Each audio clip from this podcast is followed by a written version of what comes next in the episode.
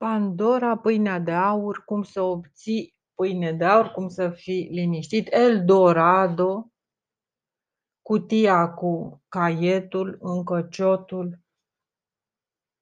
Cam la asta se reduce Eldorado, la capacitatea de a obține recolte foarte bune, de a trăi bine. Eldorado este și bronzatul, aromiul, Hefaisto's, fierarul, valahul. Ăsta este Eldorado.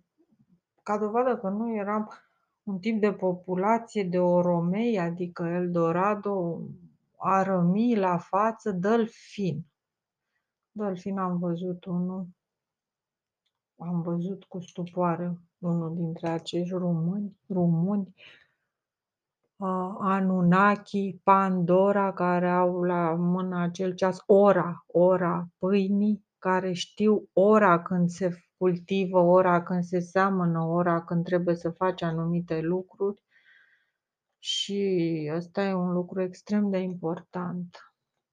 Un adevărat agrovir, viracocea, care știe când să ieși, când să dai drumul la motor, când să, cum se, nu știu, când să ari, când să ieși pe câmp, când să...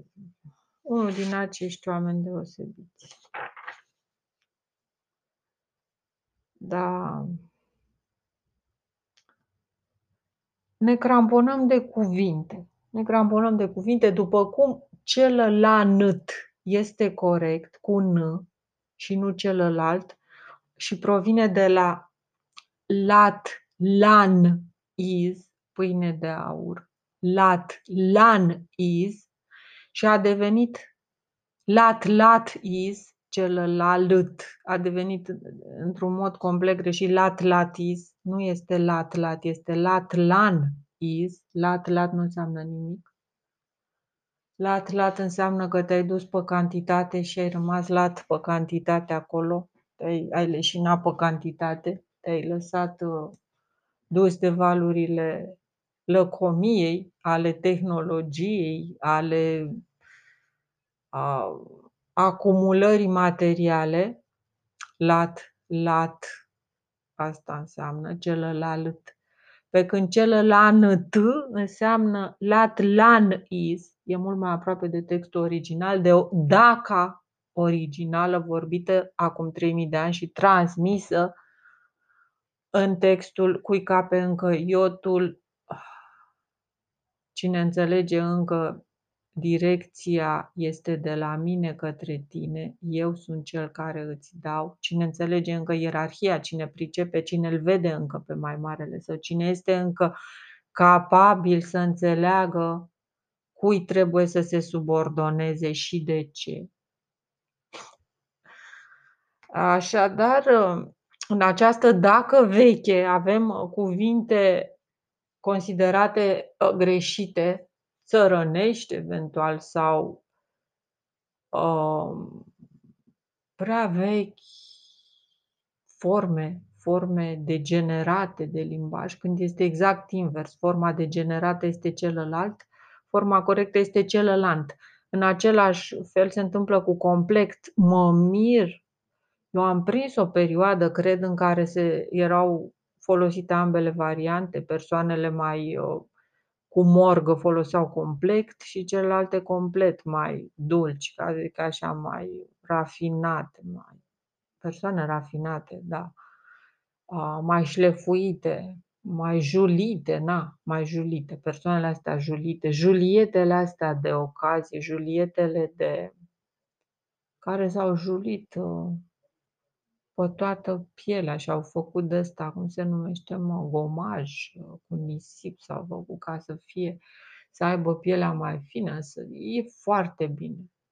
Păi, într-adevăr, am ajuns și eu la concluzia burlească. Că așa trebuie să fie, da? Trebuie să... Cine poate să facă așa ceva, cine poate să se roadă, să se erodeze ca să aibă pielea de mătase, să aibă măcar satisfacția că, indiferent cât de mult trăiește, va trăi în această finețe extraordinară și va constitui pentru bărbatul iubit, mă refer strict la o femeie, pentru bărbatul iubit va constitui acea bucată de atlas mătăsos ca de sirenă, va constitui non-stop acea sirenă care să-l perpelească, pe care el să vrea să o perpelească la modul să vrea să fie cel care reușește să o facă să se joace în apă, să-și dorească să iasă pe uscat, dar din cauza unei inteligențe foarte mari, să nu mai facă greșeala să-și transforme coada în picioare, pentru că, după cum se știe din poveste, prințul, sau ce-a fost el, până la urmă n-a ales-o, ceea ce mi se pare groaznic. Deci e una din cele mai triste povești, nu? Să mor eu dacă nu e cea mai tristă. Cum adică? Faci un sacrificiu atât de mare al picioarelor lungi și frumoase, care sunt practic a două atele, Chețalcoatlul, și aceste atele sunt ca doi clești care poate să prindă orice degețel, conform tăbliței cu degetul în clește. Deci era degetul în clește. Hai să zicem așa. Degetul era în clește pe tăbliță, nu? Da, degetul era deja în clește. Mai urma doar ca cleștele să facă țac. Probabil că la asta s-a gândit și Andersen când a scris povestea. Poate că a avut acest moment în viață când era cât pe ce ca degețelul lui să fie prins în clește. Și cleștele ăsta, din fericire, l-a evitat, el a evitat, ori cleștele l-a evitat pe el, da? Scuze. Deci cleștele ăsta l-a evitat. Iar el a rămas cu degețelul. Și de unde își povestea cu Tom degețel, evident. Și degețelul a scăpat și el și-a dat seama, a fost odată ca niciodată, el și-a dat seama că ar fi putut să rămână fără degețel. Însă soarta l-a ajutat, practic, să nu ia sirena. Sirena avea toate calitățile rezonabile. Razonabile în sensul razor, în sensul tabula rasa, în sensul că era toată o fâșie de mătase, o fâșneală, era toată o fâșâială, toată o feșă, toată o feșă de atlas. Era toată o feșă de atlas și foarte mișto, un fashion, era un fashion toată. Ideea e că nu a luat-o prințul în căsătorie. Eu nu mai amintesc povestea, dar îmi place să o glamorozizez eu. Și anume, o să o glamorozizez cam așa, ca și cum aș pune într-un borcan, povești la borcan, glamorozizate de mine, cu etichete și băgate la păstrărucă. Băgate la păstrărucă, cum băgam fetele mele, făceau gropi în pământ să bage borcane. Deci, mi s-a părut o chestie genială, borcane de alea cu capac băgate în pământ, care constituia ascunzător și acoperit cu pământ după aia. Deci el, în loc să facă legume de-astea puse la păstrare în beci sau în box, în debaran, ce o fi aia, pantry, la pantaloni, la chiloței, în loc să-și pună borcanele la păstrare. Ce făceau fetele mele? Făceau aceste ascunzători pentru bilețele sau alte lucruri de ale lor prețioase. Cum? Făceau o groapă în pământ, băgau acolo un borcan din ăla mai de 700-800 de grame, nu mai știu, 750, habar, cu capac din ăla cu care se închide așa frumos cu șină. Și băga acolo mesaje, alte chestii, naiba știe. Nu știu ce mai băgau, că mi-amintesc că mea a băgat și bijuterii în scorbură, deci îmi găseam cercei sau mă cercei.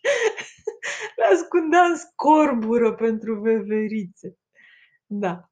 Și, deci, iubeam foarte mult natura. Uite, scorpița, nu știu ce era, un animal, o cârtiță sau ceva de genul ăsta, au văzut ele, sau un animal cu multe picioare de ăla, nu știu, au văzut ceva, sau spre scorpiță, în fine. Și borcanele astea erau, așa zise, ascunzători la păstrărucă, puse pentru diverse chestii, aveau în borcane, sub pământ. Dar la un moment dat femeia e la altă mai mică și mai trăznită. A luat un tuci să-și facă o ascunzătoare de asta. Nu mai amintesc, deci sunt povești trombonizate de mine. S-a dus cu tuciul ăla pe la o vecină și l-a îngropat, nu știu, băi frate, făceau niște chestii. Eu nu știu ce capac a pus la tuci, că nu aveam capace de lemn. Deci noi prinseserăm ideea că la găleți se pun capace de lemn. Ne-am învățat un vechi lemnar foarte meseriaș, bă frate, ca astea la gălețile de apă, ca să nu stea descoperite, fiindcă noaptea mățele își băgau labele și botul ca să bea și ele apă, logic. Sau intrau insecte sau orice altceva, praf, dacă ar fi fost praf. Băi, și am folosit și chestia cu vinul, că dacă pui un pic de nu știu cât vin în apă, într-o găleată de apă, ca 1 litru, de se dezinfectează apa. Pe cuvânt că făceau șprițuri de astea la țară, de apă dezinfectată. Nu, era tare. Și bineînțeles că faptul de a sta cu pisicile în casă se datora exclusiv șoarecilor. Exclusiv, pe care ulterior le-am prins și cu clei de la pus pe hârtii, în diverse locuri, în dulap. Se formau și raguri așa de șoareci rămași năclăiți în substanță de aia. Foarte bună pentru prins șoareci, gândați orice. Pe un carton pui clei de la și sănătate, frate, ies noaptea liniștite. Eventual poți să pui și mâncare acolo la mijloc, dar oricum prindeam șoareci și gândaci și orice pe hârtii cu clei pe ele, măsa mare. Noi cumpăram cleiul ăsta de la magazin, dar cred că orice fel de clei e relativ ok pentru gândaci și șoareci. Noi prindeam șoareci de ăștia, dar și în șir, mama cu copiii, pe cartoane cu clei. Cea mai bună metodă, silențioasă, fără probleme, fără niciun fel de stresuri, fără nici capcana ideală. Deci cleiul de nocturne, clei pentru nocturne să rămână prinse acolo și acolo să se usuce dracului, că nici nu mă uitam să mai clei scot, rămâneau așa uscați, găseam mumificați. Puneam alte și alte hârtii, alte și alte cartoane cu clei peste tot și sănătate. Așadar, povestea lui Andersen, glamorozizată de mine, ar fi că sirena,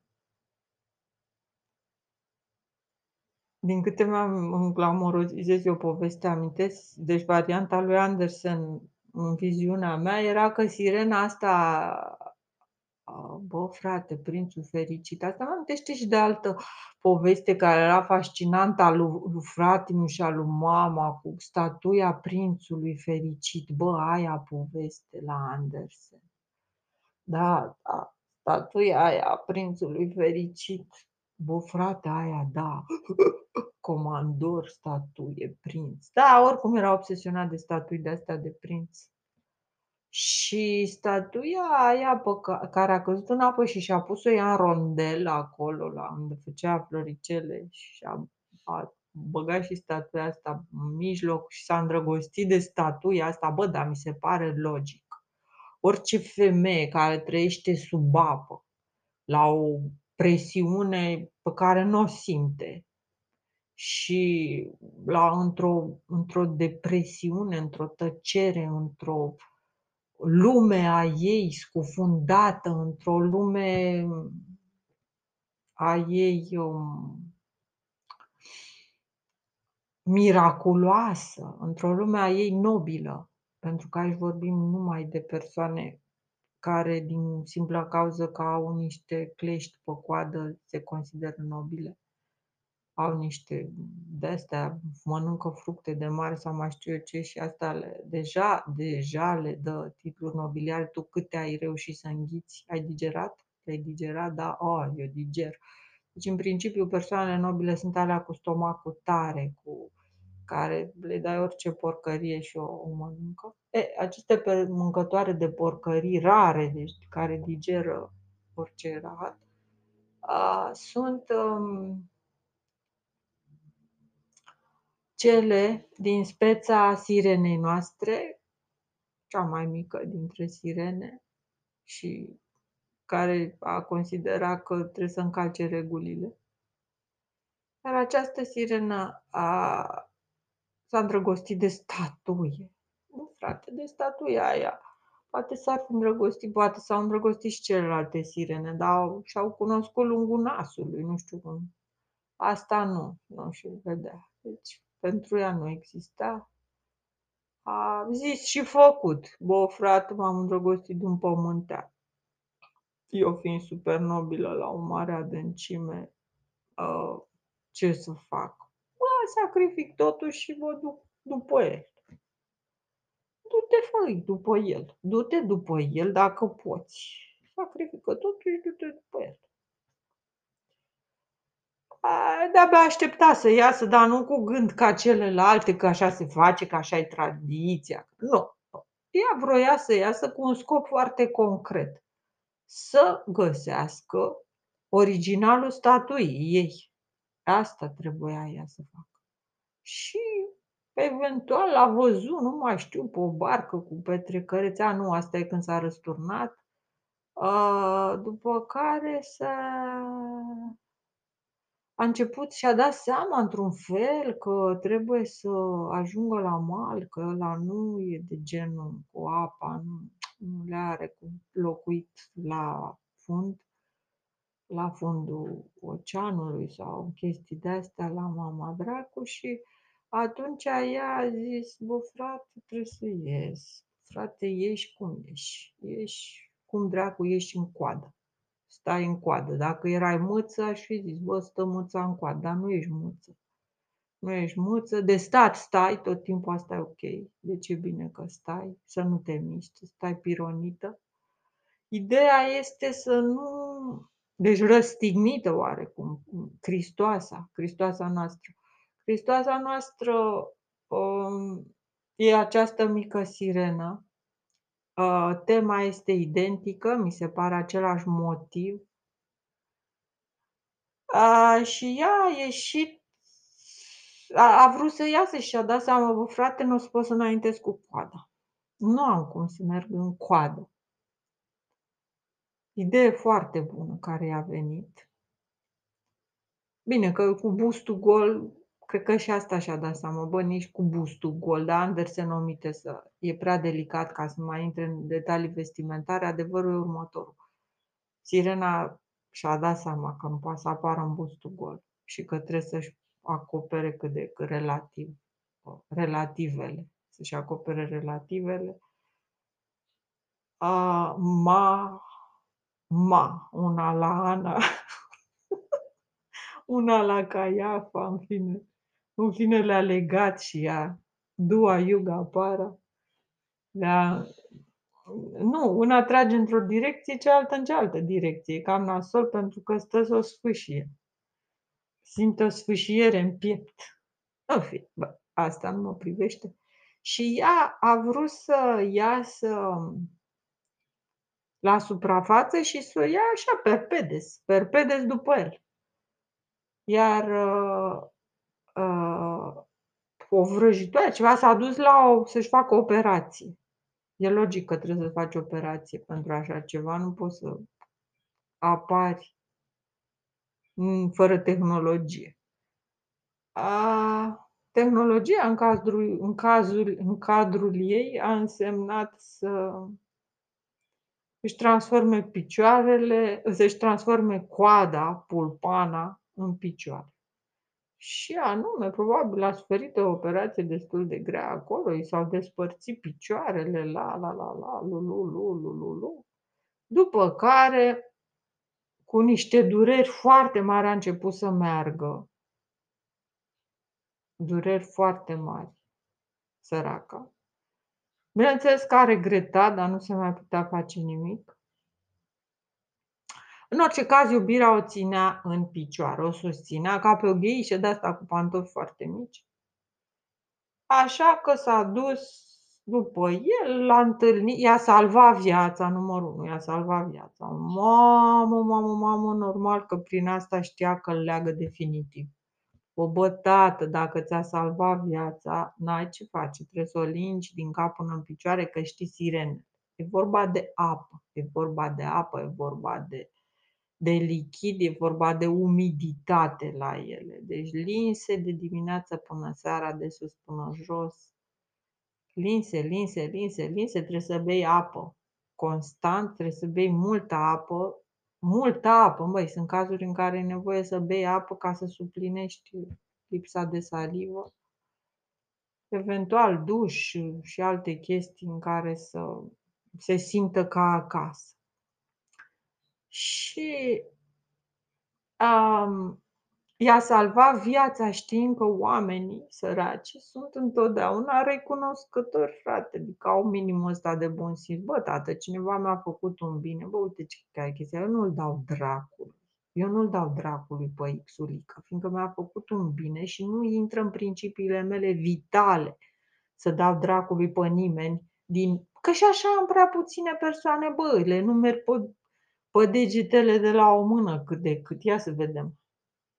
Bă, hai, cu mici extensiuni, dar bă, eu am persoane foarte puține în vedere, foarte puține. Nu mă interesează nimeni altcineva. Și am fost întotdeauna extrem de reticentă, redusă mental și redusă sentimental la minim redus. Vreau să zic la maxim, ceea ce ar fi fost același lucru. Așa că sirena și-a asigurat prima dată credincioșia acestui uman prinț. Ceea pentru sirene e simplu să creeze o situație de asta, hodorong-tronc, am apărut eu la fix. Da, uite. Cum a apărut ea la? Uite că a apărut la fix. Punct. A apărut la fix, l-a salvat, i-a salvat viața, nu se poate contesta. Du-te, frate, după ea. Nu se poate contesta. Ia-o în brațe, nu mai sta. Nu se poate contesta, haide că te ia și ea. Nu se poate contesta, sar, bă, frate, sar pe ea. S-o lingi de sare.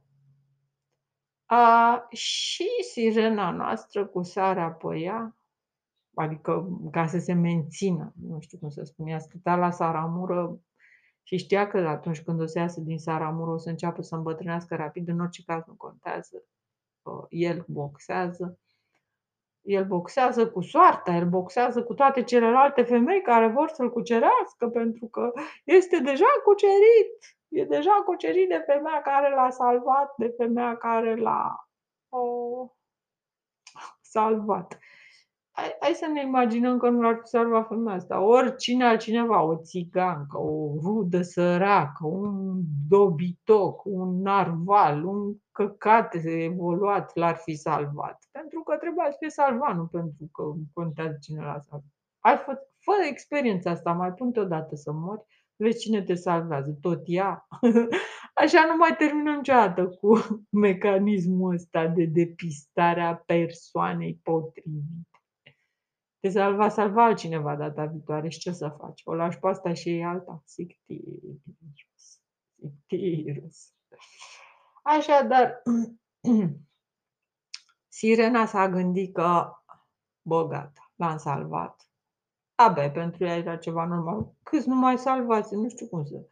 Avea simțul ăsta de a salva, pe care de data asta e adevărat. L-a folosit în mod complet conștient, în mod, cum să zic eu, organizat și în mod direcționat, în mod așa foarte bine țintit, l-a salvat. Bun. Incredibil, dar adevărat. Un prinț salvat de o sirenă. La care el, bineînțeles, și-a exprimat recunoștința în asemenea haluri, încât sirena a crezut că e stăpână pe situație, că e călare pe situație. S-a dus, pac, și-a făcut operația, pam, pam, totul ok, s-a întors fresh, nu mai știe ce a îndurat, nu mai știe ce durere are, nu mai știe cum se ține pe picioare, nu mai știe cum dă senzația că înaintează, nu mai știe cum vibrează, nu mai știe cum dansează, nu mai știe cum conversează, nu mai știe cum suportă pentru el toate aceste lucruri, fiindcă natura ei să se sacrifice. Avem de-a face cu tema sacrificiului. Așadar ea, după ce a făcut toate aceste eforturi supraomenești, s-a trezit într-o postură logic favorabilă.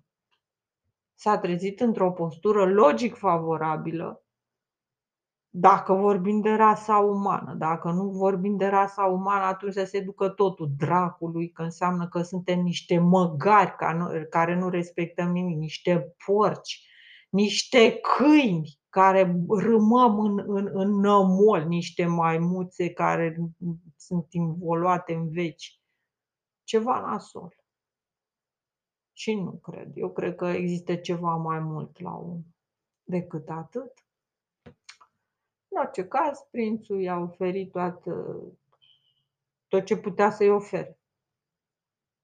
La care ea nu s-a gândit că există un lucru care nu depinde de noi să-l oferim sau să-l primim.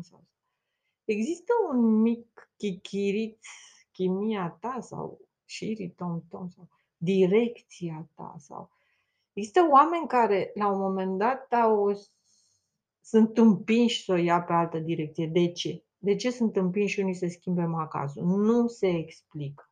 Se numește tur dracu, tur dos, turul măsii, turul lui taxu, turul lui fisu, turul lui fisa, turul lui turu, turuiala, turuieli se numește.